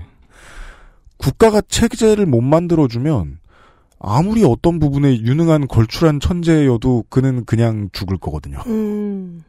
난민이 되든지, 음. 예, 전쟁으로 목숨을 잃든지 그렇게 될 거거든요. 그래서 어 정치가 생각보다 전부구나라는 생각을 하고 나면 내 인생이 너무 하찮게 느껴지잖아요. 또 내 인생이 하찮아지지 않으려면 정치가 잘 돌아가야 되거든요. 음. 음. 근데 내 인생이 하찮아지지 않는 가장 중요한 방법은 보통 일을 통해서인데 네. 그 일이 내가 얼마나 하고 싶은 일이고 얼마나 가치 있는 일이냐에 따라서 달라지는데 음. 내가 얼마나 가치 있는 일을 해낼 수 있느냐는 나만이 알고 있는데 아무튼 내가 그걸 편하게 하려면은 국가가 간섭 안 하고 잘 도와줘야죠. 그래서 사실상 저는 원래는 되게 각개전투를 하길 원하는 사람이었어요. 저는 좀 개인적인 개, 되게 개인주의자고 그다음에 뭐 안 되면 각자 도생하다가 안 되면은 저 같은 경우는 뭐 안 되면 나가던가 음. 가, 다시 가서 선글라스를 팔던가 진짜로 그런 생각도 음. 했었거든요. 음. 근데 지금 좀 생각이 많이 바뀌었어요. 친구들이랑 많이 일을 하게 된 것도 있고 하는 과정에서 많이 바뀐 거는 앞으로 네. 어떻게 될지는 모르겠지만 네. 조금 더 이러한 부분에 대해서 얘기를 해야겠다. 같이 음. 좀 나아가는 이야기. 개인주의자는 연대해야 됩니다. 네. 개인주의를 지키기 위해서. 그 수밖에 없는 것 같아요. 전 전에는 네. 진짜 아니면은 나갈 거야. 막 이런 것도 있었는데 음. 지금은 어, 앞으로 계속 일을 하고 좀 제가 제 삶을 좀 인간다운 것으로 지키면서 굶어 죽지 않고 살아가기 위해서는 이 개개인이 연대하는 수밖에는 없겠고 음. 그러기 위해서는 분명히 저는 사회가 응답해줘야 된다고 생각을 하거든요. 네, 그렇습니다. 그 불안을 더 죽이고 음. 불안 하 좀 덜 불안한 상태로 일을 해나가고 음. 음, 살아나가기 위해서는 나라랑 사회랑 그리고 그 그 안에서 시스템이 좀 보호를 해줘야 된다고 생각을 하는데 그래서 그런 이야기들을 하게 되는 것 같아요. 이전에는 안 했었는데 이전에는 음. 모르겠다 진짜 다 망했다 이랬는데 이제는 그런 얘기를 할 때가 아니잖아요. 저는 아니라고 생각하거든요. 사회 구성원으로서 사회한테 하는 나쁜 짓 중에 하나죠. 음. 몰라 망할 거야. 망할 거야. 망할 거야. 근데 이제 그래서 전에는 다 그래 많이 그랬잖아요. 그게 음. 사실 저희 세대의 이전에 약간 패배 패배주의로 좀 되었었던 게 있었잖아요. 음. 그 이전 정권 때랑 막 이렇게. 네. 그게 우리가 이전 정권에서 느꼈던 카타르시스였잖아요. 네, 어떤 면에서는 그걸로 네. 세상에 복수를 하는 거였죠. 네. 망, 망했다, 마, 망했다라고 어. 말하는 순간 느껴지는 카타르시스와 그 자유감. 그때 양심이 있었으면 조금씩 섬찟했어야 했다는 거죠. 음. 어, 나는 자꾸 불평만 하고 끝나는 게 익숙해지면 어떡하지? 음. 내가 계속 이런 시민으로 살면 어떡하지? 나는 그러니까 쓸모없는 수준이 아니라 사회에 마이너스가 될 텐데. 음. 그래서 망했으면 도망가야지. 이런 식의 생각밖에 못했다는 거예요. 네. 진짜로. 근데 그거 그것이 그것에 대해서 책임감을 가져야 된다. 왜냐면은 이전에는 또 스스로는 청년이라고 생각을 했고 지금도 청년이 아니진 않지만 음. 그 세대로서 오히려 도피라든지 이런 것들이 도망가는 게 왜 방법이 아니야? 저는 이런 게 늘 있었었거든요. 근데 음. 지금은 아니라 지금은 저한테는 아니라고 생각해요. 지금 뭐 지금부터 저, 오 년 더 늙으셔도 청년 비례대표는 안 할 수 있어요. 근데 젊은 친구들이 네. 도망가겠다고 하면은 저는 그럴 수 있다고 생각하거든요. 그게 음. 왜 방법이 아니야? 도망은 저는 어, 되게 자기 현실에서 달아날 수 있는 되게 중요한 방법 중 하나라고 생각하지만 이제 제 위치, 음. 제 위치라는 것은 나이가 이미 들었다는 거예요. 삼십 대 중반은 이미 전직했어요. 알바였다 프리랜서가 됐고. 그렇죠. 예. 갈 길이 워낙 넓어서 그렇지 가는 길도 있어요. 그렇죠. 그러니까 그 길을 가는 사람으로서는 적어도 이 다음에 올 사람을 생각하지 않고는 음. 그건 저는 시민으로서의 책임감인 것 같거든요. 음. 그래서 시민으로서 좀 책임감을 가지고 이 사람들이 이 개개인이 저 같은 개인주의자가 그리고 저처럼 꼭 프리랜서로서 또 개인으로서 반드시 작가가 아니어도 음. 어떤 일인가를 음. 하면서 살아가고 싶은 사람들이 있을 때 이 사람들의 관심들, 음. 이 사람들의 불안들을 음. 관리하는 일에 대해서 좀 더 목소리를 높여야 되겠다고 생각했고 아마도 음. 책은 이런 내용을 좀 담게 될 것 같아요. 음. 이 지금 쓰고 있는 책에. 지금 쓰고 있는 책이 밀레니얼 세대. 그러니까 저, 제가 엘더 밀레니얼이에요. 네. 아마 쌤, 그 애터님은 밀레니얼인데 아니실 거예요. 저 아무 상관없어요. 그렇죠. 네. 고, 고 직, 위 바로 네. 위거든요. 분리가 그렇게 돼요. 팔십 년대생이어가지고. 네. 근데 엘더 밀레니얼이라 이 제가 맨 위에 있는 어떤 기, 큰 세대에 대해서 말을 하는 책이 될 것 같아요. 그거랑. 음. 이 세대들이 어떻게 일을 하고 또 라이프 스타일을 어떻게 가져가는지에 대한 책이에요. 지금 쓰고 있는 음. 책인데 아우 듣기만 해도 어렵죠? 아, 너무 진짜 쓰는 거 너무 어려워요. 아니 지난번에 저 저 뭐냐 아이엠에프 키즈의 생애 다 읽어봐가지고 음. 네, 겁나지 않아요. 같은 출판사에서 나옵니다. 네. 면역이 생성되어 네, 있습니다. 그런 그런 느낌의 네. 책인데 음. 어, 이 책에서도 아마 이 얘기를 할 것 같아요. 이, 음. 이 얘기를. 그래서. 팔십 년대에 태어나서 음. 와이투케이쯤에 어른이 되, 갓 어른이 된 그쵸. 사람들. 음, 그래서. 네. 그 사람들과 그, 그 사람들의 얘기가 중심일 거고, 저에게서 출발하니까. 그리고, 근데 그 사람들이 결국 그 자기 자신과 이어올 세대에 대한 이야기, 이어오는 세대들을 위해서 어떻게 좀 더 망했다고 하지 말고 가보자는 얘기를 하고 싶어요, 저는. 네. 네. 망하는 건 나 혼자 망하는 거고. 음, 음, 네. 그건 괜찮거든요. 네네. 네. 네.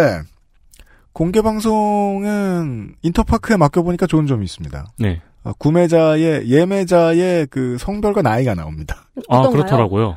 공연 기획하는 곳들은 언제나 이, 그 아실 공개방송 하는 거 보면 놀랍니다.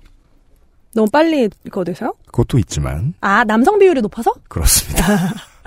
이런 행사는 거의 없습니다. 대한민국에. 그렇죠. 왜냐면은 이십 대, 삼십 대 여성이 대부분의 공연을. 군 위문 공연 아니곤 이렇지 않습니다. 사실 뭐 성별보다 더 제가 지금 중요한 말씀드리고 싶은 건 어, 거의 대다수가 삼십 대, 음, 거의 네. 대다수가 예 엘더 밀레니얼이네요. 네, 네, 저의 세대. 네, 그 아래 위 왔다 갔다 합니다. 네. 예, 작게는 이것도 작은 건 아니야. 사실 그 행정 들어가면 힘드니까요. 작게는 프리랜서가 받던 돈을 못 받게 됐을 때 해촉 증명서를 디지털로 쓰면 된다거나 음. 아니면은 그 돈을 주고 받을 때 이미 그 사실을 이제 낙인 찍어 놓을 수 있는 시스템을 음. 아, 세무나 이런 데에서 만들어 놓아 주거나. 그렇죠. 더 크게는 사회적인 합의를 거치고 난다면은 어 그게 기본 소득의 형태가 됐든 네. 아니면은 뭐 그 좀 더 쉬운 뭐 사람들에 대한 경제적 지원 방식이 됐든 간에 어, 사회적 안전망은 모두를 위해서 늘어나면 늘어날수록 확실히 사람들을 더 안전하게 만드는 측면이 있죠. 네. 예. 그래서 그게 두려우니까 구십 년대에는 이런 거 뭐 국민연금 도입하면은 사람들이 다 게을러지고 나태해진다고 음. 그런 얘기 많이 했었어요. 네. 지금은 정반대의 얘기를 똑같은 사람들이 하고 있지만. 음. 경쟁을 어느 정도 선에서 계속 지금처럼 뭐 지금처럼 부추기는 것도 나쁘지 않습니다. 저도 적응돼가지고 지금처럼 정, 막 경쟁할 수 있다면 떨어지는 사람들의 밑바닥을 좀 더 채워나가는 일 해놓으면 이게 딱 저 책의 엔딩이에요. 그래요? 네. 그러면 바닥을 올리는 책의 스포가 됐잖아요. 젠장. 괜찮아 두껍대잖아. 아 네. 그리고 뭐 엔딩을 써놓고 시작해? 아니, 이제 다시 쓰실 거예요 이제. 아 왜 네. 엔딩부터 쓴다고요 원래? 아 그래요? 아 잘 몰랐어요. 자기 멋대로 씁니다. 책 안 써봐서 몰라. 자기 멋대로 쓰는데요. 네. 아마 제가 하고 싶은 얘기가 아마 결론 중에 하나가 그게 될 것 같아요. 네. 좀 밑바닥을 올렸으면 좋겠어요. 다 올라가자고 하기보다는. 음. 알바로 고생을 했는데 스스로 고생 안 했다고 생각하는 사람이 이런 얘기를 하니까 더 좀 울림이 있습니다. 네. 왜냐면, 무슨 알바를 해서 잘했으면, 그거 가지고 계속 장사해서 돈 많이 벌었으면 되잖아, 또. 인간이라는 게, 또 하고 싶은 게 있을 때는, 근데 지금은 하고 싶은지 모르겠지만, 그땐 또. 그건 자꾸 얘기하시네요? 네. 네, 글을 써야 한다고 생각을 했었으니까요, 네. 네. 이렇게 마무리를 지었습니다. 네. 다행이네요, 제가 이런 얘기를 할 기회를 가져와서. 어떤 얘기야? 단기 업무들의, 음. 예, 음. 향연. 네. 이걸 통해서 어, 사회를 보여주는 일. 왜냐하면 매일 하는 시사 프로가 있어요. 아, 라디오에 뭐 두 시간 한다 칩시다. 네. 보통 이제 방송사들 다 두 시간씩 하죠. 그러면 이런 얘기를 할 사람에게 시간을 줄 시사 프로 방송 작가는 아직까지는 없습니다. 음. 저희 방송 이후에 나올지는 모르겠습니다만 평생 그 자리에서 정규직으로 이제 이걸 바친 석학 교수님들 아니면, 그죠? 네. 아니면 비정규직은 누구 있을까요? 정치인들. 네. 근데 정치인들은 평생 거대담론 얘기하느라 부모님이 먹여 살리게 만든 부, 보통 불효자식들이란 말이에요. 그러니까 지금의 정치 이걸 몰라. 지금의 정치인은 비정규직이지만 그들은 공탁금을 낸 사람들이잖아요. 음, 그렇죠. 음. 근데 논의 안에 그들만 있잖아요. 네. 음. 네.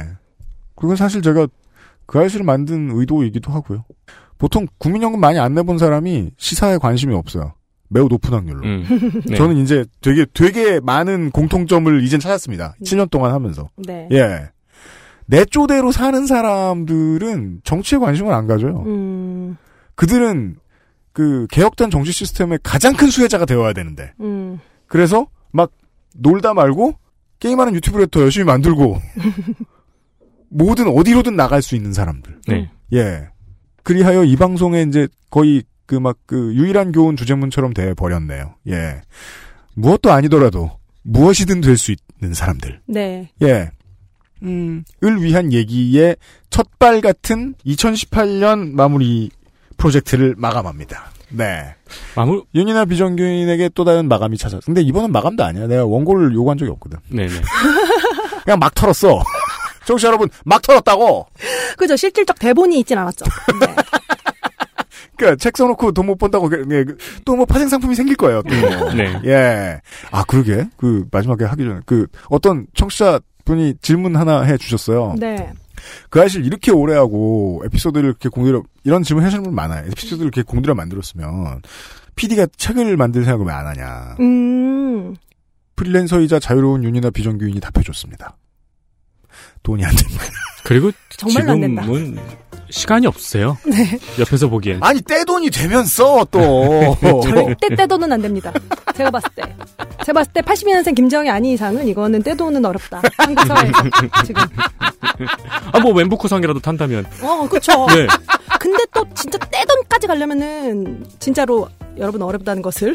근데 뭐 어려운 건 늘 하는 거지만 같이 네. 어려울 때는 아까 말씀드린 것처럼 저는 다시 한번 주제. 밑바닥을 같이 올려서 네. 네. 연대를 모색하자. 네.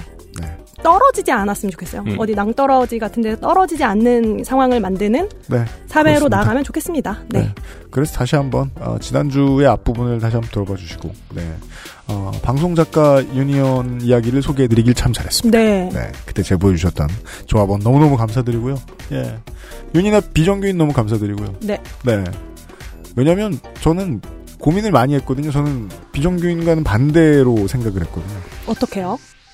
비정규는 인간의 아주 기본적인 성질이라는 음. 걸 에, 이번 방송을 통해 꼭 얘기하고 말겠다. 음. 음. 예, 그들의 대표였습니다. 지난 몇 주간.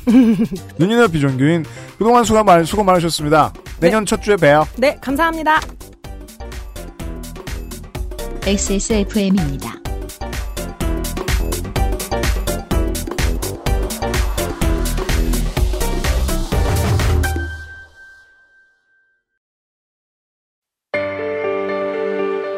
누구에게나 있지는 않습니다. 누구에게나 필요한 존재지만요. 당신을 위험으로부터 지켜주지는 못합니다.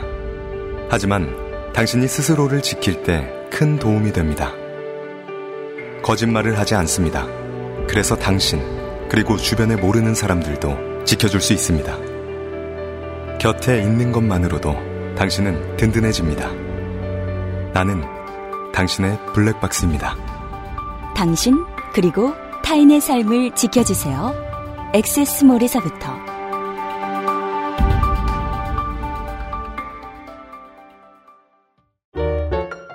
국내 베이커리에서 경험해보지 못한 맛 이탈리아에서 온 케이크 라 파스티체리아 마에스트로 파스티체레 라 파스티체리아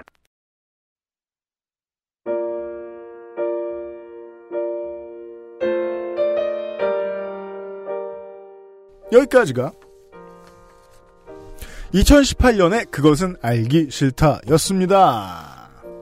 윤세민 에디터도 수고가 많았고요. 한 해 동안. 네. 청취자 여러분들이 듣느라 아주 수고가 많았고요. 그렇죠. 네. 출연자분들이 매우 수고가 많았고요. 네. 아 이거 뭐라고 이렇게 나오느라고 예, 글도 오래 쓰고 준비도 많이 하고. 그렇죠. 네. 다른 방송은 다른 뭐 라디오 방송은 물론 뭐 대기 시간이 길고 뭐 이런 장단점들이 있겠습니다만 그래도 녹음은 한 이삼십 분 하고 오면 되는데 우린 또 오래 하잖아. 네. 예, 예. 하루를 빼야 되죠, 보통. 맞습니다.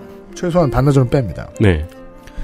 그, 저, 이제 참여하는 모든 사람들, 청취자를 포함한 참여하는 모든 사람들에게 그 상당한 집중력을 요구하는 콘텐츠인데요, 무례하게도. 음. 예. 올 한 해도 들어주셔서 매우 감사드리고요. 끝으로, 그, 아, 저희 서버에 아디스아바바의 청취자가 왜 잡혔나 했더니 그분이 지금 이실직고 올라오셔서 끝으로 소개를 해드리죠. 이지형 씨입니다. 안녕하세요. 크리스마스에 교수님이 에티오피아로 날려버린 대학원생 청취자입니다. 어, 그 교수님 그 스윙하시는 힘이 대단한데요. 그러니까요. 오. 박병호야. 자이언트 스윙을 한 다음에. 네. 아, 원심력으로 네. 던지는 거예요? 아, 그 아이실과 요파 씨를 여러 회차 다운받아 듣고 있는데 크리스마스 이야기가 나와서 메일을 보냅니다. 전 여기까지만 읽고 우리 성가비가 또 무슨 잘못을 제가 잘못 키웠습니다. 죄송합니다. 꼭 이번만은 합의해 주시면 다시는 그러지 않겠습니다. 아니, 청취자분들은 어, 사랑해요. 성가비 형과 그런 부분을. 네네. 그래도 우리가 방송에서 그렇게 말하면 안 되지. 그렇다면 제가 잘못했습니다. 성가비 형이 잘못했어요. 성가비 잘못했어요. 저는 성가비 형을 사랑해요. 네. 아, 에티오피아는 에티오피아 정교회 신자가 많아서 정교회예요. 십이월 이십오일은 빨간 날도 아니고 아무 이벤트도 없습니다. 말씀하신 대로 일월 칠일이 크리스마스입니다. 음. 에티오피아에서 맞는 크리스마스가 너무나 외롭고 쓸쓸해서 메일을 보냅니다. 아, 거기서 이제 한국 친구들이 있는 인스타그램 보면서 쓸쓸히 하시는군요. 그니까요. 저는 이제 그 해외 생활에 익숙해지신 네. 내가 저 나의 원래 문화권에서 떨어져 나온 지 오래되신 분들 네. 근데 거기서 이제 터전을 잡으신 분들 이런 분들은 자기 원래 고향에 있는 친구들 인스타 좀 봐도 된다고 생각하는데 음. 일 년 뭐 육 개월 단기 이렇게 출장 나온 사람들은 친구들 인스타 안 보는 게 좋다. 친구들 트윗 안 보는 게 트윗은 봐도 돼요. 왜냐면 친구들이 더 불행해 보이니까. 네. 그거 괜찮아. 근데, 근데 저 친구들 페이스북이나 저 인스타는 좀 안 보시는 게 좋겠다. 근데 아마 본인이 제일 열심히 하실 거예요. 아, 그렇죠. 왜냐면 외국이잖아요, 어쨌든. 그렇죠. 네. 거기 또 고산지래가지고 예쁜 것도 많아요. 아, 그러니까. 사진 찍어서 본인이 올려라! 본인이 행복한 척 해라! 어, 되게 보수적인 얘기를 해보자면요. 아무튼 크리스마스를 견뎌내셨잖아요? 네. 아, 그러니까 이제 일월 칠일에 화려한 크리스마스 맞으시고요.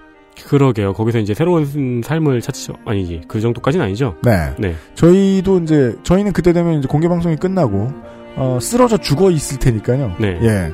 이지영 씨는 아디스아바바에서 저희만큼 많이 놀아 주십시오. 근데 거기 어디예요? 에티오피아요. 아, 에티오피아. 네. 커피가 맛있겠네요. 길에 있는 거 드시지 마시고. 네. 시장 가서 사 드시고. 부디 잘 다녀 돌아오시고요. 예, 전 세계에 있는 모든 청취자 여러분 늘 감사드리고 있습니다. 그래서 역설적으로 아, 한국에서밖에 이벤트 할 수 없는 경제 사정이 매우 부끄럽습니다. 예, 아, 해외로 나갈 그날까지 열심히 하겠습니다. 일단 저희는 서울에서 다음 주에 현장에서 청취자 여러분들을 뵙고요. 방송으로는 다다음 주에 다시 만나 뵙도록 하겠습니다. 네. 그 사이에 푸시 뜨면 뭐가 있긴 있는 거니까요. 아, 나라에 무슨 일이 있으면 업데이트를 하든지 뭐라도 할 테니까는요. 어, 스마트폰은 계속 지켜봐 주시고요. 다음 주에 뵙도록 하겠습니다. 다음 주 목요일은 뭐가 올라오나요? 아직 안 정했습니다. 그럼 아무것도 안 올라올 수도 있고. 아무것도 안 올라올 수도 있어요. 푸시 뜨면 보십시오. 네. 한 해 동안 수고 많으셨습니다. 내년에도 잘 부탁드립니다. 그것은 알기 싫다. 이천십팔년 모든 순서의 문을 닫습니다. 유승균 피디와 윤세민 에디터였습니다. 더 많은 사람들과 함께 다 다음 주에 돌아오겠습니다. 안녕히 계십시오. 안녕히 계십시오.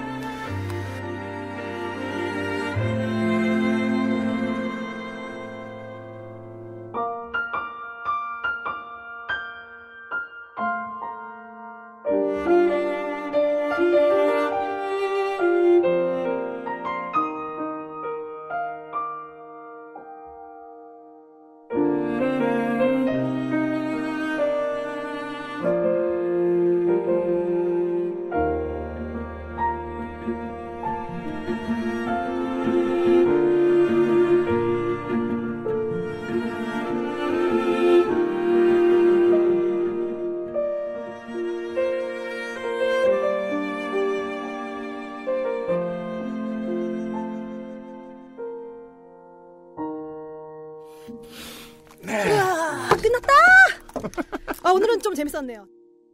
엑스에스에프엠입니다. I, D, W, K